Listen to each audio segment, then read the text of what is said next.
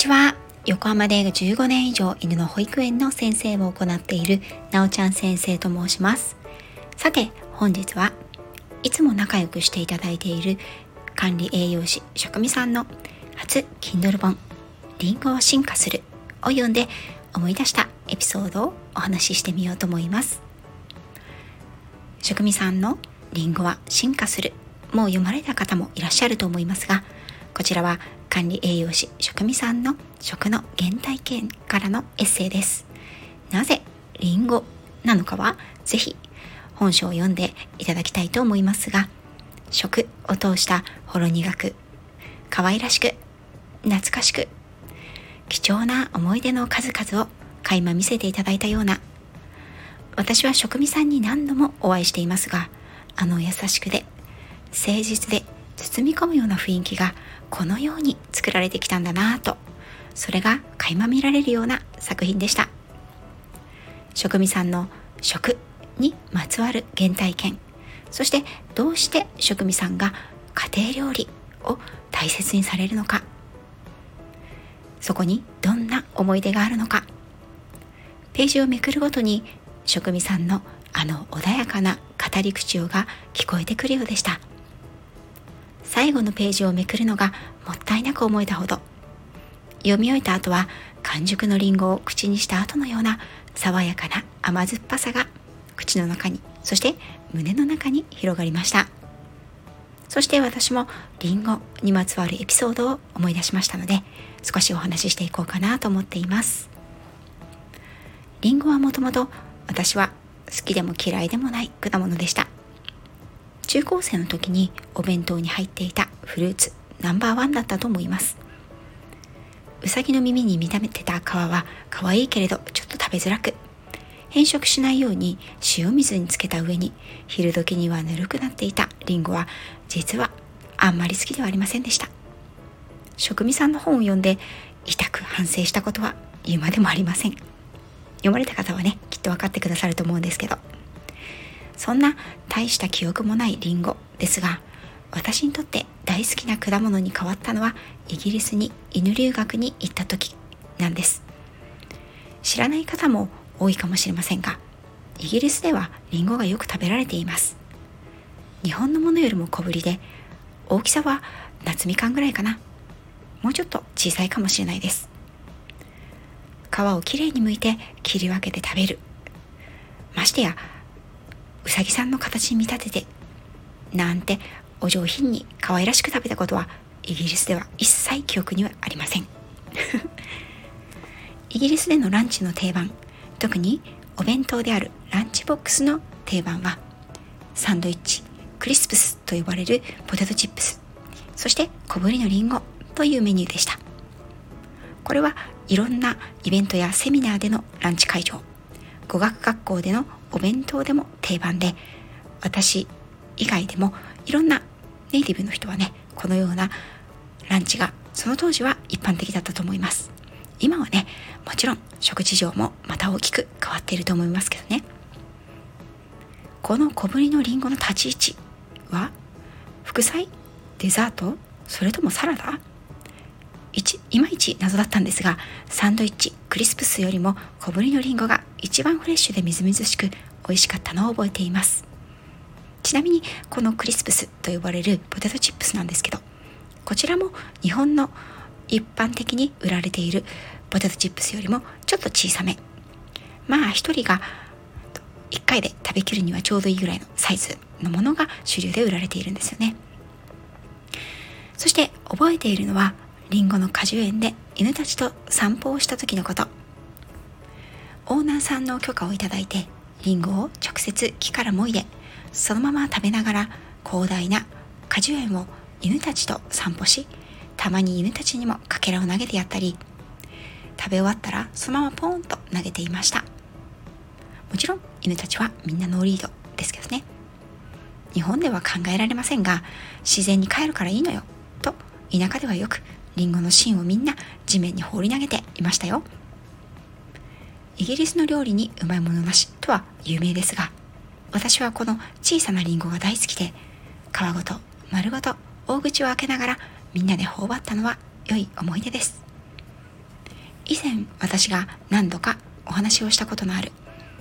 今はもう天国に行ってしまっている。私がイギリス一のシェフと思っているリチャード。このご夫婦のサラリチャードのご夫婦の田舎の一軒家サマークームにもリンゴの木がありました。そこのお家はね人が100人くらい入れるぐらい大きな大きなお庭を持っていたのでリンゴの木もあったんですね。リチャードはリンゴをもちろん毎年収穫してアップルパイやアップルクランブルそしてアップルジャムなどいろいろな美味しいものを作っていたのを覚えています。リンゴを使った料理やデザートも美味しいものが多くて特に私はイギリスで食べたアップルクランブルの虜になりました。アップルパイの中身のようにおそらくリンゴを煮たものの上にパイ生地ではなくてそぼろ状のクッキー生地が敷き詰められたものになります。そこにアイスクリームや冬場は温かいカスタードがかけられて提供される場合もあります。これが美味しいのなんの？